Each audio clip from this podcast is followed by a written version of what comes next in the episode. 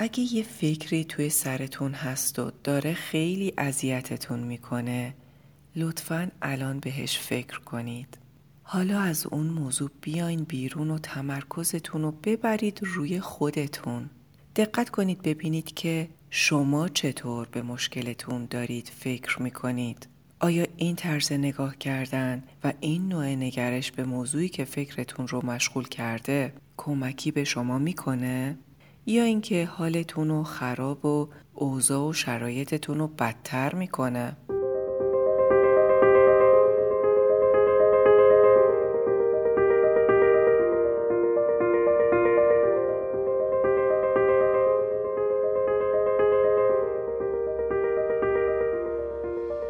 درود و سلام. به پادکست مای کچفه خوش اومدین. من شیلا رزاخ کریمی، میزبان شما در این پادکست هستم. حرفه من مربیگری یا به اصطلاح کوچینگ در زمینه توسعه و تعالی فردیه و دکترای کسب و کار با تخصص رهبری دارم. هدف از این پادکست روشن کردن مسائلیه که معمولاً هممون توی زندگی باهاشون دست و پنجه نرم می‌کنیم و یاد دادن روش خودمربیگری. خیلی خوشحالم که توی این راه با هم همراه میشیم. بریم سراغ اپیزود سی و سه با عنوان چطور مسئله‌مو حل کنم.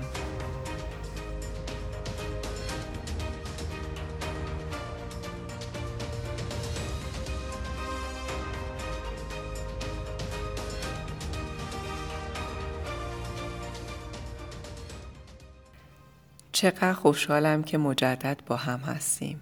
فکر کنم یه دو هفته‌ای بین تولید اپیزودام وقفه افتاد. یادتون باشه توی اپیزود احساسات گفته بودم که احساسات در هم تنیده و پیچیده هستن. اغلب فقط یه احساس رو تجربه نمی کنیم. این مدت وقتی مشاهده گری می کردم دیدم که این دوری از تولید پادکست برای من احساسات مختلفی رو داشته. هم خوشحال بودم که کارم سبکتر شده و هم احساس عذاب وجدان داشتم که نتونستم یه هفته در میون پادکست تولید کنم. خیلی برام مهم بود که بعد از این دوری یه موضوعی رو ارائه کنم که خیلی کاربردی و راهگشا باشه براتون. پیشنهاد میکنم این اپیزود رو بارها و بارها گوش کنید تا جان مطلب رو متوجه بشید. منم تمام سعی خودم رو میکنم تا جان کلام رو اینجا موجز و کافی توضیح بدم، اما درک درستش خیلی مهمه. پس ازتون میخوام که یک بار اپیزود رو گوش کنید و بعد زمان بذارید و هر چیزی که متوجه شدید و درک کردید توی قسمت کامنت ها برام یادداشت کنید. بازم ازتون میخوام که فردا همین اپیزود رو مجدد گوش کنید، با این تفاوت که این بار روی یه موضوع دیگه‌ای که اخیراً براتون پیش اومده تمرکز کنید. حتما مثل یه جستجوگر بشنوید. یعنی چی مثل یه جستجوگر؟ یعنی بگردید و پیدا کنید، ببینید کدوم مطلب رو قبلا نشنیده بودید و یا شنیده بودید ولی الان درک تازه‌ای از اون مطلب برداشت کردید. ببینید باز هم همون دید و دریافت قبل رو داشتید یا چیزی به شنیده هاتون اضافه شده. لطفاً حتما مجدد برام بنویسید. من واقعا میخوام تشویقتون کنم که همه این مرحله هایی که گفتم رو انجام بدید. مخصوصا شمایی که مصمم هستید در راه خودمربیگری شاهد تحول باشید. خب شروع کنیم. اگه دقیق به سوالی که اول پادکست مطرح کردم توجه کرده باشید، متوجه میشید که میخوام توجه شما رو به این نکته جلب کنم که مسئله یه چیزیه و نحوه نگاه کردن شما به مسئله، در واقع مواجهه شما با مسئله، چیز دیگه‌ایه. ازتون میخوام که این دو مقوله رو کاملا از هم تفکیک کنید. پس مسئلتون یه چیزه، نحوه نگاه کردن شما به مسئلتون چیز دیگه‌ایه. وقتی افکاری مثل این دیگه چه بدبختیه، چه گرفتاریه که نصیب من شد و افکار مشابه رو که تولید احساسات نامطلوب میکنن بذاریم کنار و فقط به مسئله نگاه کنید، اون موقع میتونید نگاه واقع بینانه تری نسبت به مسئلتون داشته باشید. چرا ما به این نگاه واقع بینانه که انقدر تاکید میکنم روش احتیاج داریم؟ هم؟ برای اینکه بتونیم واقعیت مسئلمون رو از افکارمون جدا کنیم. با این کار میتونیم برگردیم و دنبال راه حل برای مسئله بگردیم. پس به جای اینکه مدام خودتون رو با تکرار و یادآوری افکارتون ناراحت کنید و عذاب بدید، میشه که با ارزیابی دقیق و نگاه واقع بینانه به مسئله متمرکز بشید تا یه راه حل سازنده‌ای برای این موضوع پیدا کنید. خب حالا براتون میخوام دو تا مثال دم دستی بزنم. هدفم از مورد اول اینه که بهتون نگاه واقع بینانه رو یاد بدم. در واقع شناخت و تفکیک حقیقت مسئله از نحوه نگاه ما به مسئله که باید توی زیر مجموعه افکار یاد داشتشون کنیم. میخوام این دوتا رو کاملا از هم جدا کنیم. برای مورد دوم هم یه مثال دم دستی خال زنکی انتخاب کردم که بتونم به صورت ساده عامل بودن رو یاد بدم. اگه قلم و کاغذ داشته باشید که عالی میشه. لطفاً کاملا خودتون رو توی فضای مثالی که میگم در نظر بگیرید. مورد اول، فرض کنید شما از مسافرت برگشتید و برای همکاراتون سوغاتی آوردید و روی میزشون گذاشتین. توی پرانتز به همه زحمت هایی که برای انتخاب و تهیه و حمل و اینجور چیزا برای این سوغاتی ها کشیدید هم مد نظر قرار بگیرید و بهش فکر کنید. خب آخر وقت اداری شده و همه رفتن خونه‌شون. شما متوجه شدید که یکی از همکاراتون که نسبت بهش حساس هم هستید هدیه شما رو با خودش بر نداشته و روی میز دست نخورده جا مونده. وقتی مشاهده‌گر هستیم و مشاهده‌گری می‌کنیم تا این جای ماجرا رو که براتون تعریف کردم و اسمشو میذاریم فکت یا حقیقت ماجرا. چرا؟ چون هر کسی با هر ملیتی، با هر زبونی، رنگ پوستی، هر ایده‌ای، هر چیزی متفق القول میتونه بیاد و شهادت بده که شما هدیه‌ای خریدید برای همکارتون و او بر نداشته ببره و هدیه روی میز مانده است و بر نداشته شده است. خب پس کاغذی که دارید رو به دو قسمت تقسیم کنید و سمت راست بنویسید فکت یا حقیقت ماجرا، سمت چپ بنویسید افکار من. از اینجا به بعد میریم توی حوزه افکار شما. شاید از اینکه همکارتون هدیه‌تون رو بر نداشته به شما برخورده. با خودتون فکر کردید که خودشو خیلی بالاتر از من میبینه که هدیه رو بر نداشته. میخواسته به هم بگه که تو سوغاتی تو خودت عددی نیستی، یا میخواد به من بی احترامی کنه، میخواد به من بفهمونه که هر فکری که به ذهنتون میاد و سمت چپ کاغذ بنویسید.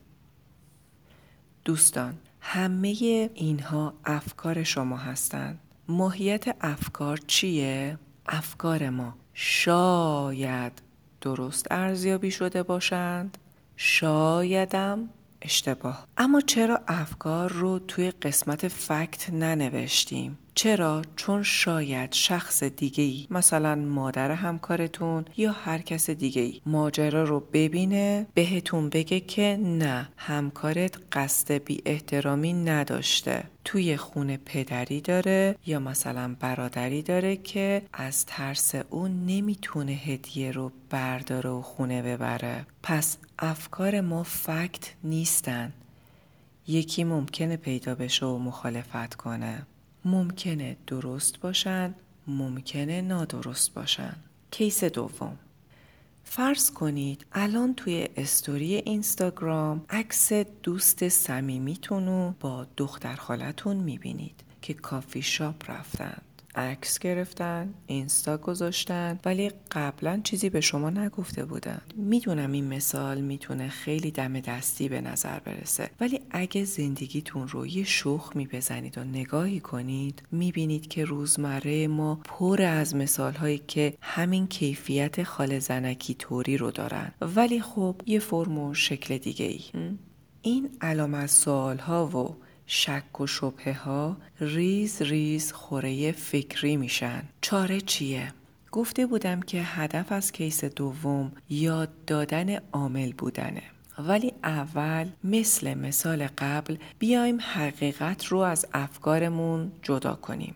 سمت راست کاغذ یعنی قسمت حقیقت می نویسیم که دختر خاله و دوستم با هم کافی شاپ بودن، عکس گرفتن، به منم نگفته بودن که با هم هستیم.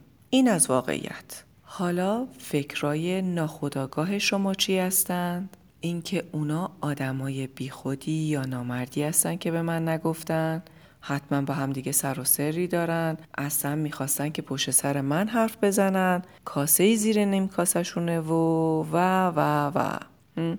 همه اینها و صد تا جمله دیگه ممکنه به فکرتون برسه که شاید درست و شاید هم نادرست باشه. اینا همه در کاتگوری افکار قرار میگیرن. در واقع اینا حقیقت نیستن. چرا میگم حقیقت نیستن؟ چون اگه مثلا خالتون بیاد و بهش بگید که دخترش آدم بیخودیه، او میگه هیچم اینطور نیست. باور او با باور شما فرق داره. پس هر آنچه که همه اتفاق نظر روش دارند، قسمت واقعیت، و هر آنچه که باور من با باور دیگری ممکنه فرق کنه، توی قسمت فکر نوشته میشه.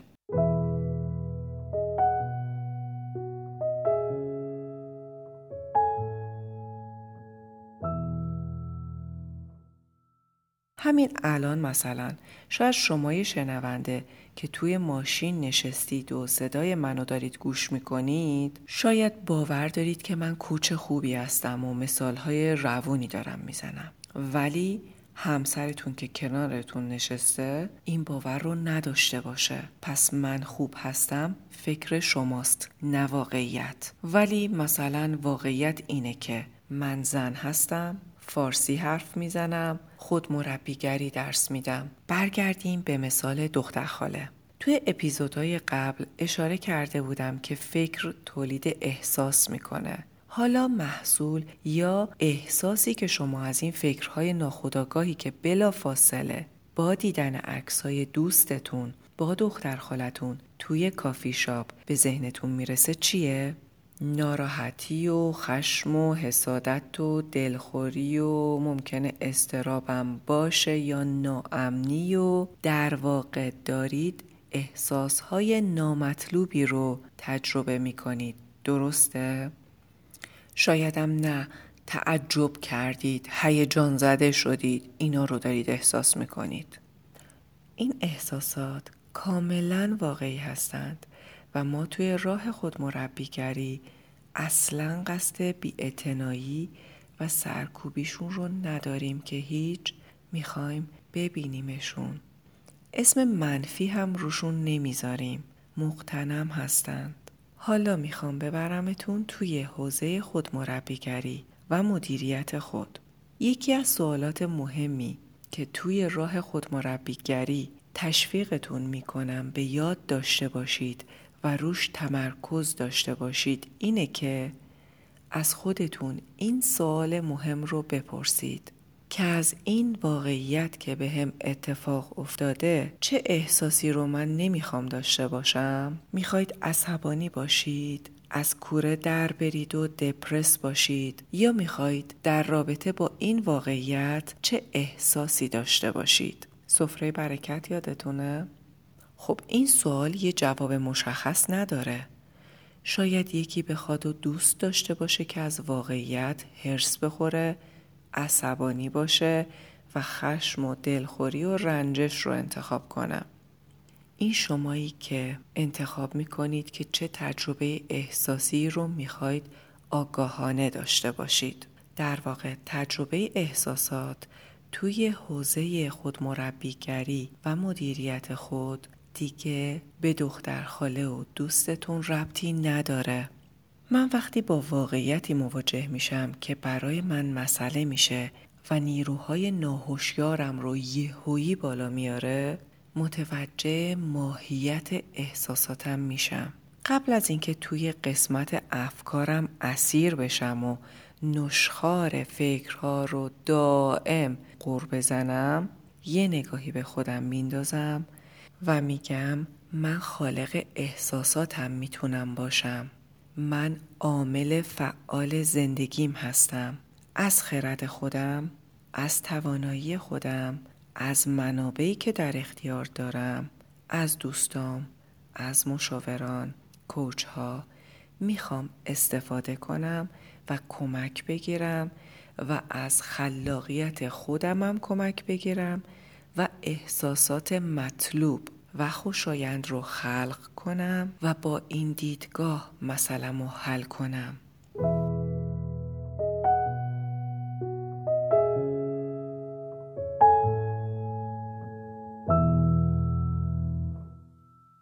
این نوع نگاه به آدم حس توانمندی میده که در پی اون حس رضایت و همراه با حس رضایت احساس آزادی هست. اینکه بخواید مدیریت کنید تجربه احساسیتون رو که یه اتفاقی افتاده و احساساتی در شما ایجاد شده و شما دارید کاملا این احساسات رو حس می‌کنید و می‌خواید با خودتون صادق و رو راست باشید، حالا بازم با خودتون اینو بگید که من می‌خوام چی تجربه کنم و چطور با احساساتم تا کنم. میخوام چه احساساتی رو جایگزین کنم. ببینید وقتی شما انتخاب نکنید که هدفتون چیه، نیروهای ناهوشیار و احساسات بهتون غالب میشن و شما رو با خودشون بر میدارن و میبرند. تجربه کردید؟ اینکه شما رو خودتون میگیرند و در بند خودشون در میارن این افکار، امکان تفکر سازنده رو بهتون نمیدن. مثل اینکه سوار اسبی هستید که رم کرد و افسارش دستتون نیست. ازتون میخوام به یه چیزی خیلی دقت کنید. مکانیسم مواجهه با واقعیت‌های زندگیتون رو. ببینید با چه مکانیسمی دارید واقعیت‌های زندگیتون رو تفسیر میکنید و بعد ببینید چه رفتاری از خودتون نشون میدین در مواجهه با واقعیت. آیا عکس العملی بدون اختیار و بدون آگاهی ازتون سر میزنه؟ هم؟ فرض کنید مثلا از کلانتری براتون احضاریه فرستاده شده. نمیخواید کاغذ رو بخونید و فرار میکنید؟ یا خودتون رو به بیخیالی میزنید؟ یا تظاهر میکنید که اصلا موضوع رو تحریف میخواییم بکنید؟ یا استراتژی حمله رو دارید که طلبکارانه برید توی دلش؟ یا خودتون رو میبرید توی حالت انفعال و کاری انجام نمیدید؟ این مکانیسم ها رو سعی کنید تشخیص بدید و بدونید معمولاً چطور با واقعیت روبرو میشید. داد و بیداد رو میندازید، گریه میکنید، میترسید، صداتون در نمیاد، دچار اضطراب میشید، دست و پاتون میلرزه، بیخواب میشید. دقیقاً ببینید در مواجهه با مشکلاتتون چه میکنید. وقتی یه نگرشی به موضوعی دارید، اون نگرش خاص میشه خوراک برای تجربه احساسیتون و وقتی تجربه احساسی خاصی رو تجربه میکنید، بر مبنای اون احساس رفتار میکنید. هدف شما چیه؟ هدف شما حل مسئله است. پس ببینید هر رفتاری که میکنید آیا شما رو به سمت حل مسئله میبره یا مسئله رو بغرنج‌تر و قامزتر میکنه. به مشکلاتی که تا حالا اقدامات شما نه تنها بهترشون نکرده که هیچ، بلکه بدترشون هم کرده یه فکری بکنید. بعد تحلیلش کنید. ببینید اون موقع چطور داشتید فکر میکردید؟ بعد چی شد که اون رفتار رو کردید؟ اگه برگردید چه رفتاری میکنید که مسئله‌تون سازنده تر حل بشه؟ اگر رفتار مناسبی نداشتید بپذیرید که اشتباه کردید و براتون تجربه ارزشمندی بوده این اشتباه. لطفاً به خودتون با مهر و عشق و به این تمرین خیلی جدی نگاه کنید. این تمرین خیلی خیلی مهمه. ببینید چند دفعه تاکید میکنم، چون خیلی میتونه به بهزیستی و کیفیت زندگی شما کمک کنه. ما خیلی وقتا اونقدر درگیر تجربه احساسی و هیجانیمون میشیم که واکنش هایی که در پیشون میاد ما رو از هدف خیلی دور میکنه. اما موضوع اصلی این بود که مسئله ما حل بشه. وقتی که ما درگیر این تجربیات احساسی و هیجانی میشیم و مدام در مقام کسی که داره فقط عکس العمل نشون میده، بدون آگاهی و خرد و تسلط مسئله حل نمیشه که هیچ، بدترم میشه. ولی وقتی تجربه احساسی رو از مسئله جدا کنیم، اون وقت میتونیم یک ارزیابی واقع بینانه تری از مسئله پیدا کنیم. فکر کنید با تسلط، بدونید که هدفتون حل مسئله است. حالا شما به فکر چیره هستید، نه فکر روی شما، و میتونید به راه‌های سازنده حل مسئله و به هدفتون فکر کنید. حالا نوبت شماست که مسئله‌تون رو به شیوهی که گفتم جدا کنید و خودتون رو ببرید در مقام عامل و توی کامنت ها برام بنویسید. در پناه خدا باشید.